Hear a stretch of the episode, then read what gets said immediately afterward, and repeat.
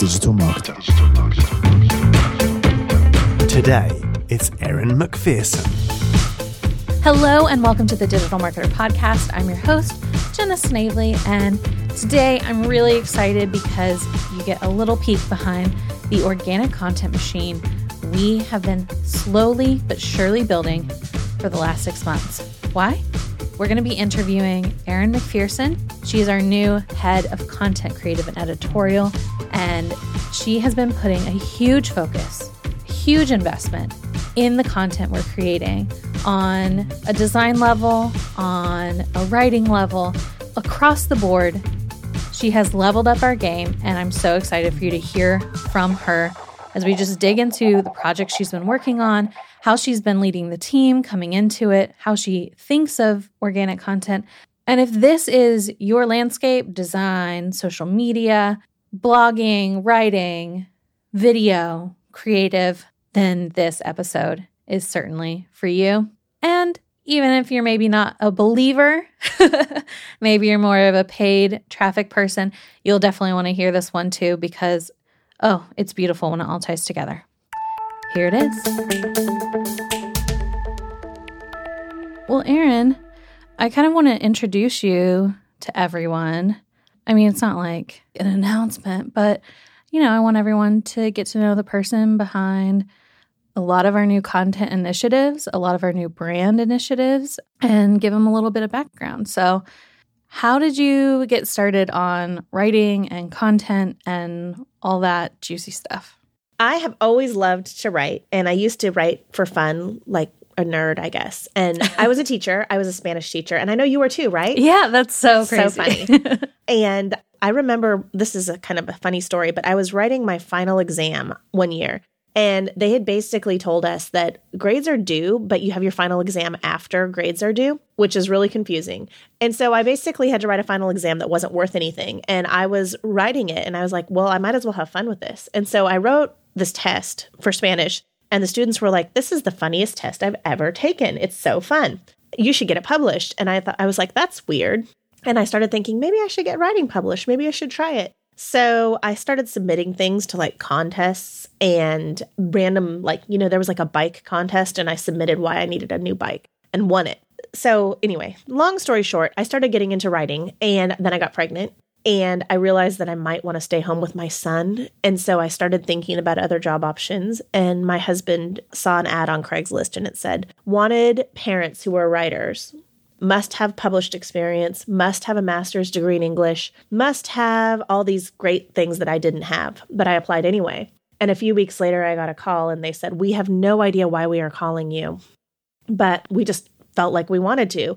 And you're the only person out of more than 500 applicants who is unqualified for the job. Oh my God. I was like, oh. So for some reason, I have no idea why they chose to hire me. And that job was actually at um, MTV Networks at Nickelodeon. And from there, I got a huge crash course in content because at that point, we were just filling content for all of Nickelodeon's parenting and kids sites. And from there, I just fell in love with it and kept going. So there you go. That's a really long story to tell you why I started getting into content. That's a really good story. Um, to hear that you want a bike, to like test your skills and you want a bike is pretty cool. So to be fair, I left out the minor part of the story that it was a men's contest for a men's magazine. so I wrote it as my husband and I didn't tell him. And then he got a call like, You want a bike for your um, essay about fitness? And he was like, What essay? So oh, anyway, no. I did win the bike. So I told him, I was like, Hey, you got a bike out of the deal. Yeah. Did he know it was you? He didn't at first, but I think he was pretty suspicious. I mean, who else enters fitness contests? Talk about kind of what your role is at scalable. And for those listening, we have, you know, obviously this is the Digital Marketer podcast, but Digital Marketer is one brand and underneath what we call the scalable umbrella. And we're launching a lot of new properties. And yeah, Erin, what do you what do you do with it? So, I really believe that the basis for all digital marketing needs to come from the content. So that podcasts and articles and downloadables and lead magnets and videos and I know that this goes against what a lot of marketers think because I think paid and social and all of the, you know, all the standards stuff for digital marketing starts with having this really amazing base for content. So I believe that before you should invest in paid ads or before you should invest in growing your email list, you should invest in having amazing content that people can go to and that they can find and they can understand who you are and what you stand for. And so at Digital Marketer slash Scalable, I've been really working on building that content base. So, like I said, I really believe in this podcast. I really believe in the other podcasts we do. I really believe in articles and the video team and some of the courses that we do because I feel like that content kind of lays the groundwork for how a company can grow. You're making me feel so validated. you validate me every day. Well, the stuff you do is amazing. Like I listen to some of the podcasts and the workshops that your team does and I'm like, "Oh my gosh, that's what people need to know." Yeah. So, talk a little bit about what this strategy is for for each kind of brand property and like coming at it from a launch perspective. You know, a lot of people are told, obviously you have to make sales first, but we're not doing that. Right. Because, like I said, it's really hard to sell something if people don't know what they're buying and what's behind it. And so, while we sell, you know, we sell a lot of products that are really high value content. I really do believe that the first step needs to be creating all that groundwork with the content that we have. And so we're right now working really hard as we launch properties to basically come up with these frameworks with articles and with podcasts and a lot of downloadable lead magnets. And all of those things may not be something we're going to sell but i think there's something that's going to bring a whole lot of value. And that's huge. Yeah. So when we're thinking of all of the writing and all of the creation that needs to be done obviously you can't do that all yourself and you lead a pretty large team. So how do you make sure that the content is good when you're not able to do it all? I have great writers. I have great designers and I have great videographers and we have great podcast team. And I think the key to good content is to hire really good creatives and then to train them to be even better. And we have really good creatives. And right now, what we are working on is just training every single creative on our team to be even better. We've been talking a lot about how to be a good writer because the baseline for all of these other pieces of content is good writers. Like you have to have a good script, you have to have a good copy for an infographic, anything.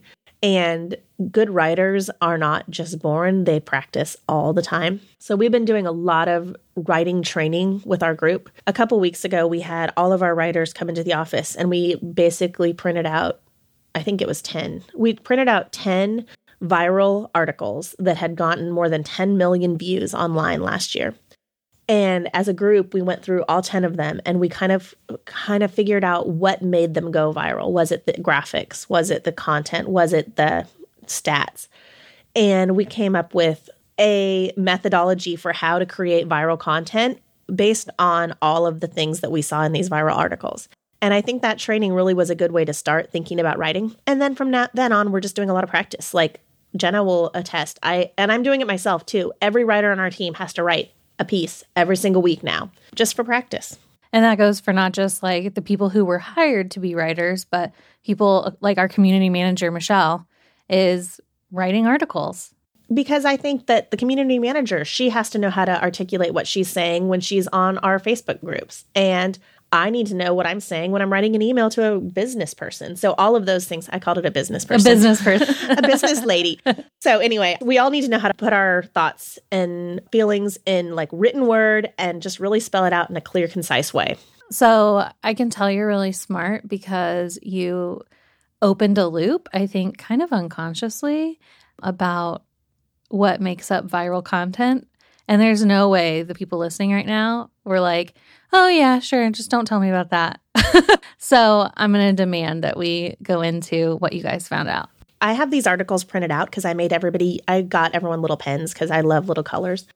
and I made everybody annotate them. And I keep looking back at them because the annotations from my team are just so smart. Obviously, there's no like, oh, this is how you make viral content. Step one, you do this. Step two. But what we did find out was first, imagery every single piece of viral content not only had great words, but they had pictures that or graphs or charts, almost like like a picture's worth a thousand words that showed what those words meant. And the second thing is they all told a story. They didn't start with like, there are 10 things you need to know to write good content, but instead they started with real stories that could relate to other people and real stories by the writers. And then the third thing we found was that viral content, no matter what it was about, no matter who wrote it, no matter anything, it appealed to the emotions of everybody. So we had, there was this story about Hurricane Harvey in Houston and this bakery. It was a Mexican bakery, and they basically got trapped into their bakery with flooding.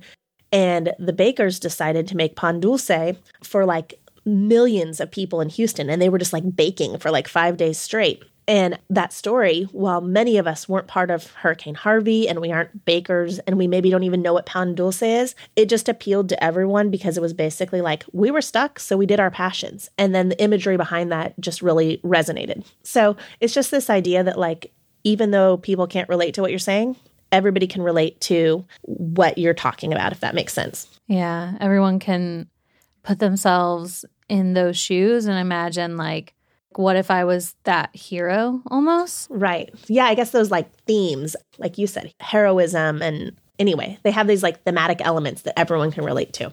I I don't know if I even remember that story, but when you were telling it and it's not like you were like like getting into the details of it, but I was tearing up a little. Right. It appeals to the emotions. So, as our team is writing content, obviously, like not every piece of content is going to be viral, but the idea of writing viral content our team has just been trying to implement those few elements. Just the idea that, like, let graphics speak, let graphics be part of it. The idea of, like, telling a story, even in a hundred words, you can tell a story. And the idea of just like thinking about these big thematic things. Yeah. The graphic thing is interesting because I think a lot of times design elements in general can kind of come last. You know, like, okay, just pick a stock image of someone looking at a chart and that'll show something.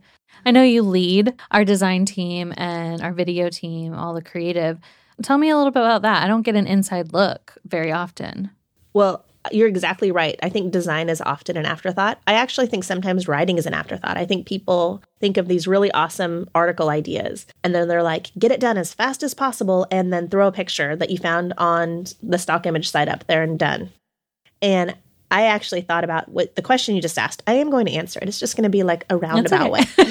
the question you just asked was, you know, about design and how you implement it. And I remember we were looking up articles a few weeks ago on internal communications because we're launching an internal comms property.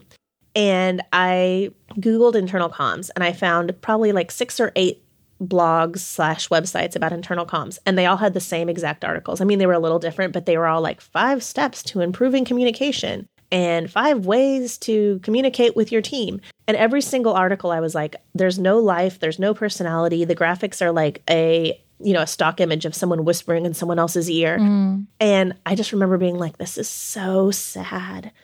And that was kind of at the same time we were investing in this, you know, viral articles training. And I started really thinking about how we can put design first. So one of the things is is our design team is going to be from now on meeting with our writers before they even write so they mm. can start hmm. thinking of articles.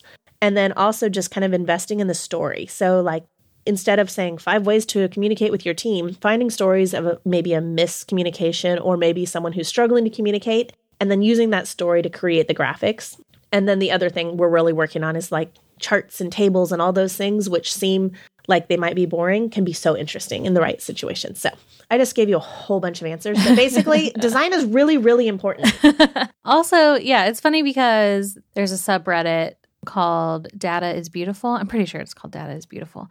And it's basically just like people making charts and graphs. And like, it's one of the coolest things. It's, you're right. It is so easy to kind of push it aside and be like, oh, nobody likes charts and graphs. But it's a visual representation of something that's hard to communicate. One of the viral articles is about the psychology of design, which I was like, the reason I printed it out was because I was like, wow, how did an article about the psychology of design get into the 10 million views? Mm. But it's so fascinating because it has all these charts and graphs and it talks about like how the colors and how the way they've laid it out like appeals to people's emotions. I'm like obsessing over it. That's I keep cool. having my entire design team look at it. I'm going to give it to you later. You yeah, can look at it too. It. We can maybe we can post this the, a picture or a link to the article on this podcast page because I just think it's something that everybody should look at because it's just so interesting. Yeah, we'll put it in the show notes. What about when it comes to video? So, you know, it's it's not as static you can maybe tell more of a story. Like, what are, what are y'all working on? What are you? So, doing? our video team, again, I think you would agree with this. They are brilliant. They are incredible. So good. but I think it's same with video. It's really easy to do. For example, I was watching our own last year's YouTube channel and we had like multiple whiteboard videos in a row. And at first they were getting tons and tons of views and then it kind of trickled off. And I'm sure it trickled off probably because people were like, I've already seen that. It's the same one. But I really think with video, you have to be varied. And the thing that worked last week probably doesn't work this week. So you always have to be thinking on your toes and thinking about how to make video, especially if it's long form video, just compelling and interesting. And also make sure that the content is concise enough to where like people are willing to watch a two hour video if the content is like jam packed and tactical, but people aren't willing to watch a two hour video that says the same thing for 25 minutes. You know what this is bringing up, and I don't know. I don't know if it's off topic or not. So I'm taking a watercolor class, and for those of you listening, I'm not an artist. like I'm, I'm very much a beginner learner. But in the last class, our teacher was talking about, and this is all over Zoom. Don't worry, people. He was talking about what makes art interesting and like what makes a painting develop. And he said that it's consistency repeatable repeatable consistency that's slightly different every time. So like anytime you do a brushstroke, making it slightly different every single time and then something that's a big contrast. And I feel like that kind of like is exactly what you're saying. Yeah, I agree. I think that's exactly right. You know, I don't know if anyone has I don't know have you seen the new LinkedIn video series? They just released it yesterday and it's basically about it's about like con- digital marketing on LinkedIn. It's like a content series they're doing but they've kind of gone with a cooking theme and they have these pans and they're like cooking it shows like a chef when they're like flipping the thing in the pan and they're like oh yeah, yeah, yeah. but what they're flipping is a whole bunch of like blue l's like linkedin and so it's totally like you said like you're expecting the chef to be cooking like vegetables and instead it's like blue l's from linkedin and it totally catches your eye and then you're like i gotta see this because it's just that one little tweak yeah it's kind of the same with comedy too like when you're doing any kind of comedy um, or improvisation it's not like like, oh my God, make everything the craziest thing possible because then nothing is normal. It's like, make it a normal scene and then just do one little flip on its head. So it's like someone talking as a mother and daughter and disappointment. And you come to find out like she put her shoe on the wrong foot. Like it's like something very small or something very big and the reactions are not in proportion. Yeah, I think that's exactly it. And I love that. And our video team has been working on doing exactly that normal things, normal scenes, but having that one thing that makes it just a little bit more interesting or a little bit more compelling. That's very interesting. So, moving into the actual content itself, the actual like meat of it. The first question I have, like when I look at the things you have coming down the pipeline, it all sounds amazing and incredible and really interesting. You know, some of the concepts for articles or for your lead magnets. Where are you brainstorming those? How are those coming to light?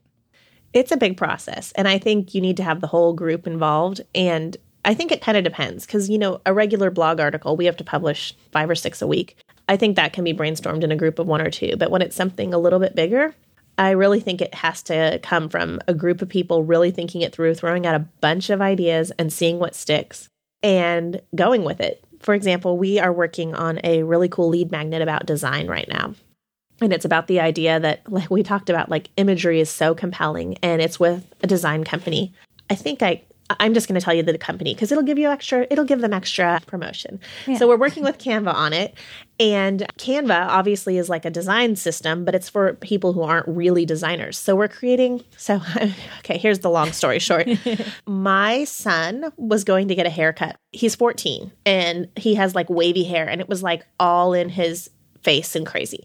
And I was like, I will take you to get a haircut. And, you know, he was being all teenagerish. And we were sitting in the barbershop and they had a lookbook and it was like here's your hairstyle. You know this hairstyle is great for boys with wavy hair. And it looks good a little bit longer and it'll grow out in six weeks. And if you're an athlete you'll have to wear a headband. So like every single style had like a little a little like key on it of what you did. And then on the next page they had all these like this is this boy with this cut and this is this boy with this cut. So you could see examples. Okay So haircuts. Now we're doing this like lead magnet for Canva, and we were like, wow, we could do a lookbook. So we're taking all of the Huh. Canva templates, like their top ones, and we're doing like this template is great for Facebook ads, and it would be great for you know if you wanted to do marketing for, to this audience. And then on the other page, we're having all of our designers use that template to make their own little tweak on it. So they're like, I would use these colors and I would do this. And it's turning into this like lookbook for Canva templates. And I'm so excited about it. But it's kind of stemmed out of this like hair cutting book, which is totally different, but also like just us talking and getting excited about how to make it even better. That's so cool. I love that idea. I'm super excited about the lead magnet because I feel like it's going to be such good content for so many people. There's so many people who maybe don't have a full design team, mm-hmm. but who want to be able to make great design. And also, I mean, the lookbook was awesome. Like my son got a good haircut. so you know it works. Yeah. What what I find interesting about it is just being like coming from the perspective of being in the middle of the product, listening to direct customer feedback all the time. Like a big a big issue is it's often difficult for people to translate something for themselves. So for their own industry, you know, for whatever they're doing. I'm sure there's people listening now who are like, "Well, great, but I don't know how to do that for what what I do." And and I feel like the specific lookbook examples, it's like just small enough to where they can get an idea of where they can change it and what they can do with it. And it's kind of holding their hand and putting them in the center of the story. I agree. I also just think the lesson from a content creation perspective from this is that you can't just start with an idea and go. Like, you can't just be like, I'm going to talk about why Canva templates are helpful for professionals. You have to actually take some time to like really think about the content and how you can produce it in a way that's going to be really compelling. And so I think my biggest recommendation to anyone thinking about content is to pause, take a couple days, work together in a group and actually like really think through the audience. Like you said, really think through like what you would want to have and not just throw something out there. Yeah. Does it get difficult when there's too many ideas? I don't know. I don't think there's ever such thing as too many ideas. Because the truth is is like let's say we had 20 ideas for our Canva thing. I'm sure 19 of them could be reused in other ways. And if we use Trello, we save our brainstorms in lists and I always go back and look at old brainstorms for new ideas. Mm, that's super smart too. You have a lot of tricks up your sleeve. When you got to make a lot of content, you got to be able to like you have to be able to work fast, but you also have to be able to slow down. So, you know, it gets Yeah. complicated. So tell me the challenges, kind of the way you've overcome some of the challenges. This sounds like an interview, like a literal job interview. Am I like getting interviewed for the job? I hope you get the job. I hope I do Um, too. the some of the struggles and challenges you faced with having so many different properties that are kind of speaking to similar audiences but about different things how how have you been handling that challenge It's complicated. It really is. I come from an agency. So I spent the last 10 years working at an agency in New York. And our agency only spoke to the audience of teachers, but we had a whole bunch of companies that hired us to speak to teachers in pretty much the same way. But if you're working with Walmart and you're working with Target and you're talking about school supplies, you have to frame Walmart as different from Target. And that's really hard because they're pretty hmm. much the same. Sorry, I know like a whole bunch of people are like, Walmart and Target aren't the same. I didn't mean to say that. I mean, they're selling the same things. so I think the challenge is that you have to really, really separate in your mind what you're doing with each audience, with each company, with each property, and just really, really work on figuring out how to differentiate them while still reaching the same audience. Another thing, I think a lot of times in my agency, I used to put the different teams on different projects. And what ends up happening is, is since both teams were trained in the same way and both teams have very similar skill sets, they end up coming up with the same idea. Hmm. So I think putting the same team on the same projects so they can differentiate them makes more sense. So if you put the same writer on Walmart they put on Target, then they're going to be able to keep them separate better. whoa There you go. yeah that's interesting so it's july July. it's July, july, 1. it's just july yeah so it's july which means it's been six months about since Oh, you yeah. since you've been here That's crazy. I feel like everyone always says, especially at Digital Marketer, that it's like double time. So you've officially, unofficially been here for a year. Yes, I'm so excited. It's like basically my anniversary. Yeah. So I kind of want to get into a little bit of leadership stuff because I know it's like you've come in and you've done a lot for the company, kind of brought together a lot of teams and you've had a lot of responsibility put on you. So I'd love to hear just like your ideas on leadership, your ideas on coming in somewhere that already has an established culture and system. This is how we do things. Like what do you what advice do you have for people that are doing something similar? Well, my first piece of advice is to go into a company that's really well established and does a good job. Like part of the reason things have been easy in my 6 months is because this team is so good. Like the teams that I've been working with are already amazing, so I didn't have to do much. Like I can look good without doing anything because my team is so awesome, including you, Jenna. and but I do think it's really hard to be the new person, especially because you may see things that you're like, "Oh, they shouldn't be doing that," but you don't want to be like flipping everything on their head right away. So, I think I've had to learn some restraint because at first I might have said things or done things that were maybe too quick or not thoughtful enough or maybe not understanding the processes. I also think you just have to come in and you have to like really trust that the current team knows what they're doing and knows how to do it while trying to advise them on how they could get a little better while recognizing that you may not know better than them. And I've had to learn some lessons that way. But I do think because I started on a team that was well established and really strong, it makes it really easy. So I don't know. I don't think I have advice. If you had to come into a, if, if I had to come into a team that was like a disaster, it would have been a whole different situation. Well, I, I do feel like, you know, kind of the organic content has been elevated in a way, not not on necessarily like, oh, it's so much more incredible now, although it is even better since you came on, but also the the status of it, the the way leadership views it is, is more important. If there's someone now, and I'm sure if you guys saw the title, you know, you're clicked on this for a reason. You're listening to this episode for a reason you know, you believe in organic content. How do you get other people to believe in organic content? Yeah, I think it's very easy to think, okay, paid, I can convert this many people with this many dollars and it's done. And organic content is much more vague. But I can tell you story again and again of times that a piece of content has made a way bigger impact than any amount of paid. An example I used to work, the agency I worked for ran a channel called We Are Teachers. And we, a couple years ago, it was two years ago, we had a freelancer turn in an article. And it's probably an article that everybody listening to this has heard because it went absolutely viral. It was called Lawnmower Parents Are the New Helicopter Parents. And when I first read the article before it was published, I thought, this is really interesting. It's good. But I didn't realize it was as good as it was. But a couple weeks after it published, it went like completely viral. And then the Today Show picked it up. And then a couple other major news networks picked it up. And then suddenly it was, I mean, we're talking like millions and millions of views and millions of people coming to our site and millions of people suddenly entering all of our other promos and all of our other things. And suddenly this one piece of content brought so much traffic and so much, all of our other initiatives just boosted so much we could have never bought that with paid. Even if we had put a million dollars into paid, we could not have bought that boost because we could not have found that exact target audience and we could not have spun off the same content. And I do believe that if you have the right content, it's worth a lot more than anything you can buy or sell. There's kind of a the difference between like a push and a pull dynamic. It's just a pull, just a magnet. It draws people in and then the paid content kind of is more like pushes people in. Exactly. And I also think you said a magnet. That's exactly right. If you can build your social channels to where people are going to them to find the content that they're looking for, and you can build your blog for the same reason, you're basically getting, you're like, you're pulling people in for free.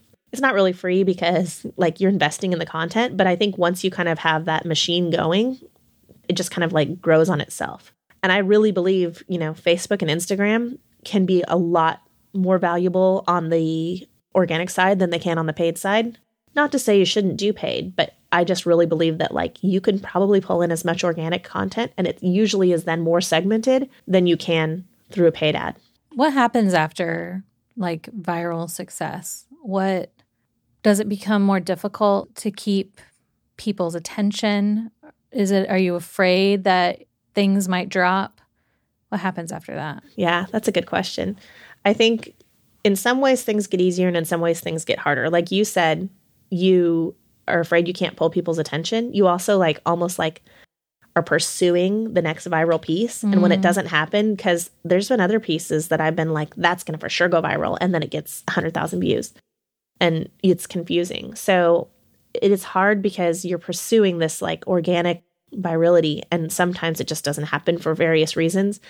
And it feels like every time it doesn't, it's a letdown. The flip side is, is once you've had viral success, you can splinter it out. So that lawnmower article, we splintered out hundreds of other articles. And still, two years later, We Are Teachers is publishing lawnmower things, back to school for lawnmower parents, and all these things.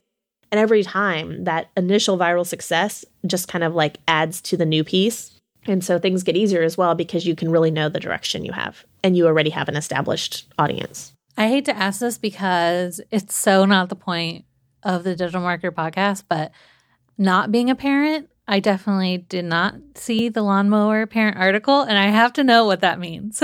so the idea is that like we used to like when I was in school, people talked about helicopter parents who were like hovering over their kids and making sure everything was good. And now they're saying lawnmower parents are like plowing down Oh, um, the wow. road in front of them. So the kids like have no, it's the whole like Colt McCoy, like prepare your child for the path, not the path for the child, something like that. That's a Colt McCoy quote, but so they're preparing the path. they're preparing the path. They're making their path on their kid. But this article was written by a teacher and it was basically like, "Oh my goodness, I'm having to like deal with all of these type of kids in my class." And obviously that resonated. And again, it resonated because it had a story. Like she was a teacher and she was explaining why this was going on. It really hit a lot of people with the theme, like the theme of like teachers were having such a hard time with certain kids, but also every parent in the world. And there was great imagery in it. So, Yeah, lawnmower. right there. That's like visual right there. Right. And it was all over the place. It was pretty funny because my husband, who is a principal, came home and he's like, I got this article at work today and it's like so good. We talked about it in our staff meeting. You should totally read it. And I was like, Do you see the URL on that article? He's like, Oh. I was like, I work there. That's And he what didn't I even know. do. I think content is an investment and it doesn't ROI right away. So a lot of businesses are like, let's just get our blog up and like it's an afterthought. And I mm-hmm. really think if you spend some time investing in really good content, it will ROI a lot higher. It'll just be a longer, it's a longer game. investing in content. Yeah. Well, and when we've invested in in kind of like very clear ways, hiring, you know, two new designers. Yeah. So we we just interviewed for a designer. We had a designer, a really awesome designer on our team, move to another division, and I had to hire a designer. And I ended up interviewing two people that I was like, oh man, they're so good. And so I made the case to our leadership, like, I really want us to invest in this content in a bigger way. And like, if I have these two designers, and part of it was just because you don't find really, really awesome people that often. And when you do, you got to like nab them because both of them would have gotten snatched up somewhere else really fast. Mm-hmm. But I just kind of made the case that if we have extra designers, we can invest in content more. And it may not be paid content right away, but we can invest in really awesome imagery for articles and really awesome imagery for social, and it will pay dividends. So, what kind of now that we have done a little bit of investment and put a put a huge focus on our writing and developing our writers and content, what results are we seeing and, and what kind of things can people look out for? you know, we started investing a little bit more in social about four months ago. And when I say a little bit more, I had them move like a fraction of our time and energy and budget back over into like organic social. And we've seen significant increase every single week. Um, just putting a tiny bit more into social graphics and social um, posts and videos, like doing a little few social videos. And then the same thing with our blog. Week after week, we're seeing like a slow uptick in how many people come. And again, it's because we're doing maybe less articles, but we're putting more into each article. I don't want our articles to be the same thing anybody can find on any other digital marketer site. Like, I want anything we publish on our blog to be something that people are like, wow, I hadn't thought of that before. Yeah. And that's hard. But I have seen also, again, a slow uptick. And I do believe, same with our list, you know, our email newsletter, we're really investing in that as well. And hopefully, all of you who are listening have noticed that it's getting better and better. But again, we're seeing a slow increase in our number of subscribers. But, you know, every 10,000 subscribers we have to our email newsletter, guess what? That's 10,000 people who are like really wanting to see our content. And I think that's really, really valuable. And so while it's slow, I think it's going to make a big difference. I mean, huge difference. It's all about getting new people in. I, I'm curious about some of the content strategy on the other properties. So, for example, scalable.co, we, we just launched, and the the concept there is we have like really freaking good content. And a lot of it is gated for a very small price. It's a very different model than the digital marketer model. How is that versus recess versus leading at scale? How how are all those different? Yeah, so scalable.co is like you said, it's like really, really high end premium content. And the idea behind that is is because founders and entrepreneurs and business leaders, CEOs, like they don't want to hear a random, you know, fresh out of college blogger blogging about business. They want somebody who's like been there and has really, really invested in it. And so what we're working on that is getting true experts, you know, with 20 years experience in the industry who are really sharing their own personal strategies and really sharing like what they've learned through the years and giving insights and tactical advice. And so to me, that's really heavily premium content. That's just not something that very many people can do. Recess is an internal comms app that we have. And while we have really good content on it, we don't need the high level expertise that we ha- would have on scalable.co. And that's why it's free content. Like what we're trying to do is give really, really good ideas on how to better your communication. And those are things that you can research. We've been doing a lot of interviews with our HR team. And again, it's good content, but it's not as tactical. And so I don't think it needs to be just as premium. And then leading at scale, again, leadership is really hard. You can't just lead when you're 25 and have never managed someone. And so again, we have pretty high level experts and it's a little bit more tactical and it's a little bit more expert driven. And so it's a little bit more premium. Yeah. I feel like you're turning leadership a little bit on its head because you don't think tactical when you think of like leadership content and personal development content. A lot of it is very like mindset focused and and you don't get the the actionable steps in it. So I think that's kind of a huge change. I agree. I took our Leading at Scale leadership workshop and I have quite a few years of experience in leadership. And I remember doing, they had these little like worksheets and these little, I don't know, they're little games. I don't know if games or activities.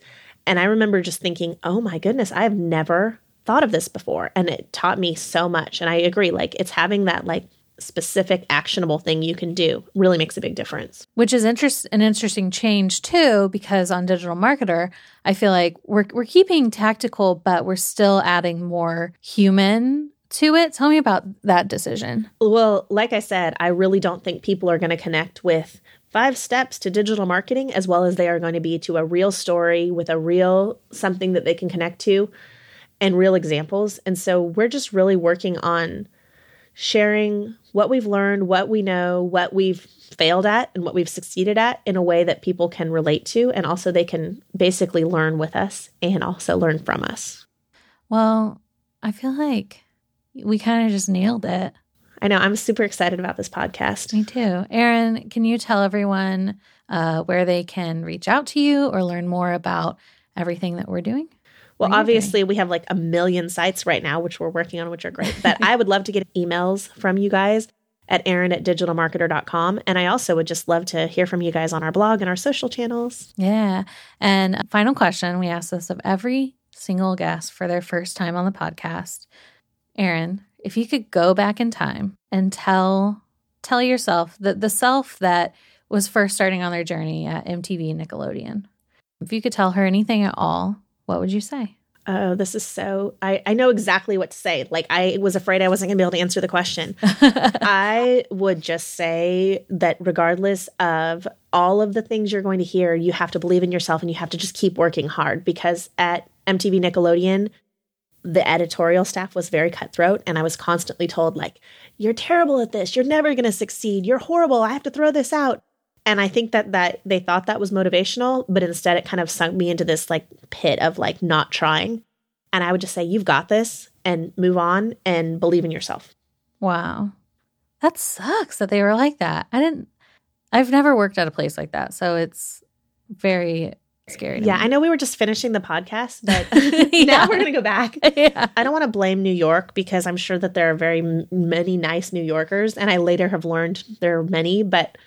back then, it was like red ink, and it was like every single day, like, you think you can write? You can't write. And I just remember being like, I guess I can't write. Oh and gosh. when I finally moved on after about five years from there, I went to this new agency and they had a managing editor from New York. And I remember telling my boss, like, I can't work with a New York managing editor. And then that new one was totally nice. So then I blamed New York for nothing. but I do believe that managing, especially with creatives, like a managing editor or a creative director, you can definitely kill more flies with honey. So be nice to people. yeah, be nice.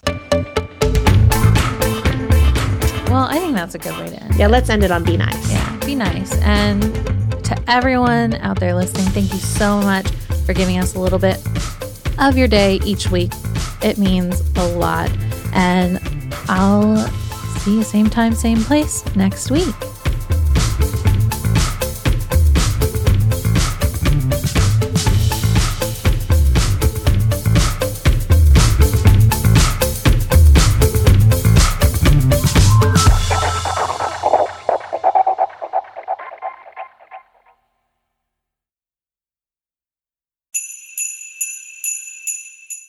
Hey, DM listeners, if you're running a Black Friday or Cyber Monday special, listen up.